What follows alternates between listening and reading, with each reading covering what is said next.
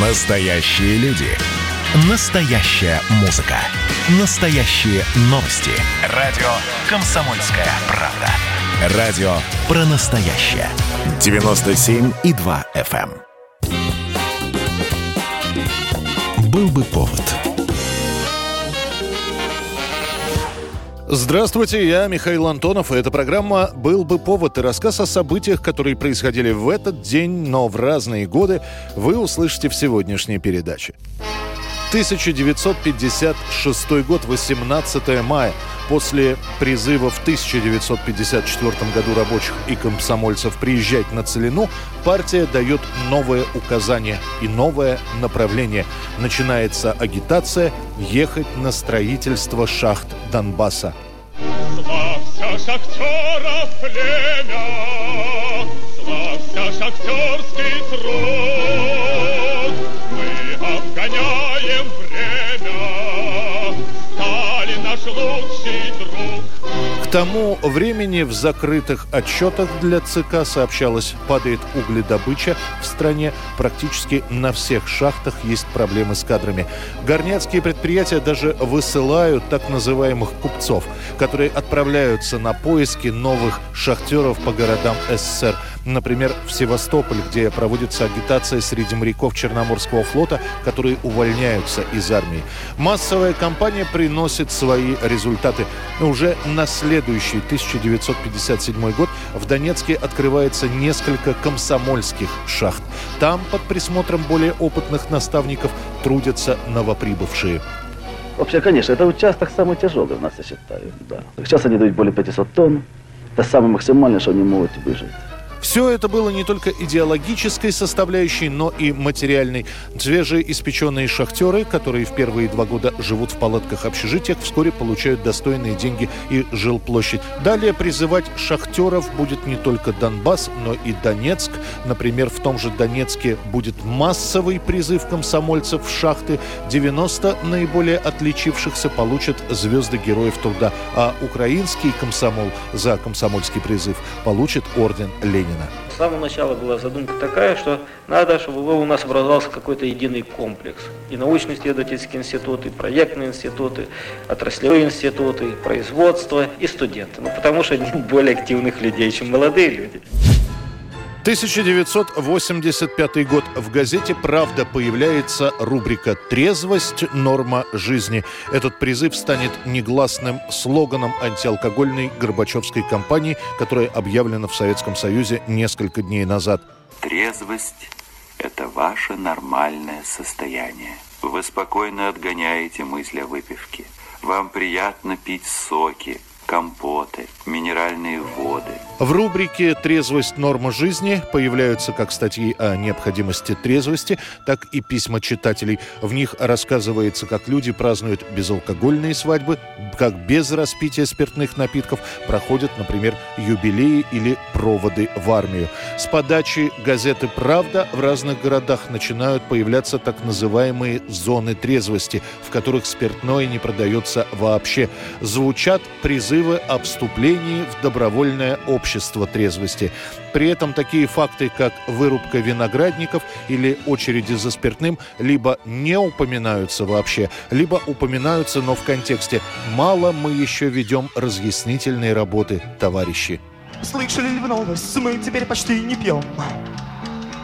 В нашу жизнь ураганом ворвался новый закон. Вот он. Трезвость. Норма жизни. Трезвость. Норма жизни, трезвость, норма жизни, трезвость, норма жизни, трезвость, норма жизни каждый день. тысяча девятьсот девяносто пятый год. Из США приходит новость. В своей квартире обнаружен мертвым бывший советский артист балета, ныне голливудский актер Александр Годунов. В августе семьдесят девятого Годунов, будучи на гастролях, просит политического убежища в США. Это была самая настоящая криминальная история. Годунов хотел, чтобы его супруга Людмила Власова осталась с ним. Людмила спустя пару дней решила все-таки вернуться в СССР. Через Через два года Годунова и Власову дистанционно разводят. В жизни художника, артиста In the life of every artist наступает момент, a moment comes, когда должен Либо остановиться на достигнутом, либо идти дальше в своем искусстве. А Александр, оказавшись за границей, сначала начинает работать в труппе Американского театра балета вместе с Михаилом Барышниковым, тем более, что и Александр, и Михаил рижане. Но очень скоро между бывшими друзьями пробегает кошка, и Годунов уходит из театра. Он берет уроки актерского мастерства, периодически выступает с мастер-классами, заводит роман с британской актрисой Жаклин Бисет.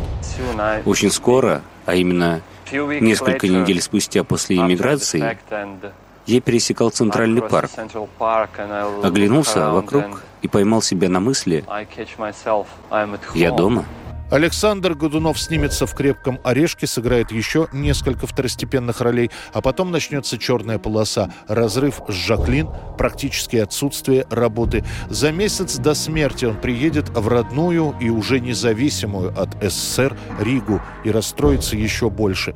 Годунов выяснит, что все его учителя в училище уже скончались, мама Александра еле узнала сына. Встреча с одноклассниками пройдет довольно холодно. Уезжать в Штаты обратно Годунов будет в удрученном состоянии. А спустя месяц его найдут мертвым, сидящим в кресле в своем доме. Вскрытие проводить не будут. Скажут лишь, что это не было СПИДом и это не было суицидом. Похорон не будет. Годунова кремируют, а его прах развеют над Тихим океаном. две тысячи пятый год, восемнадцатого мая. Впервые в российской новейшей истории отечественный футбольный клуб получает европейский трофей. ЦСКА выигрывает Кубок УЕФА. Армейцам, которых тренирует Валерий Газаев, противостоит португальский «Спортинг». Дальний удар, Акинфеев мяч вытащил из нижнего угла. Рядом никого из партнеров нет, они все выходили, прострел! Штанга! Обе команды перед финалом проиграют свои домашние матчи. ЦСКА в Кубке России уступит «Зениту». «Спортинг» в своем национальном чемпионате проиграет «Бенфике». К тому же у команд было разное состояние перед финалом. Физическое имеется в виду. В мае футбольный сезон в России только начинался, в то время как в Португалии он подходил к концу. Первый тайм выигрывает «Спортинг». В этот момент, комментируя игру, некоторые эксперты говорят, что максимально, что можно ожидать, это то, что ЦСКА сравняет счет в финале матча за Кубок УЕФА и переведет игру в дополнительное время. Однако все получается иначе. Через девять минут после начала второго тайма счет сравнивает Алексей Березуцкий. Еще через девять минут армейцев выводит вперед Юрий Жирков. И на семьдесят шестой финальную точку ставит нападающий ЦСКА Вагнер Лав. Армейцев поздравляют с победой и с Кубком российские клубы, российская футбольная премьерная лига. После этого матча стоимость некоторых игроков ЦСКА подскакивает как минимум вдвое. Депутаты Госдумы предлагают объявить восемнадцатого мая днем российского футбола. Это была программа «Был бы повод» и рассказ о событиях, которые происходили в этот день, но в разные годы. Очередной выпуск завтра. В студии был Михаил Антонов. До встречи. «Был бы повод».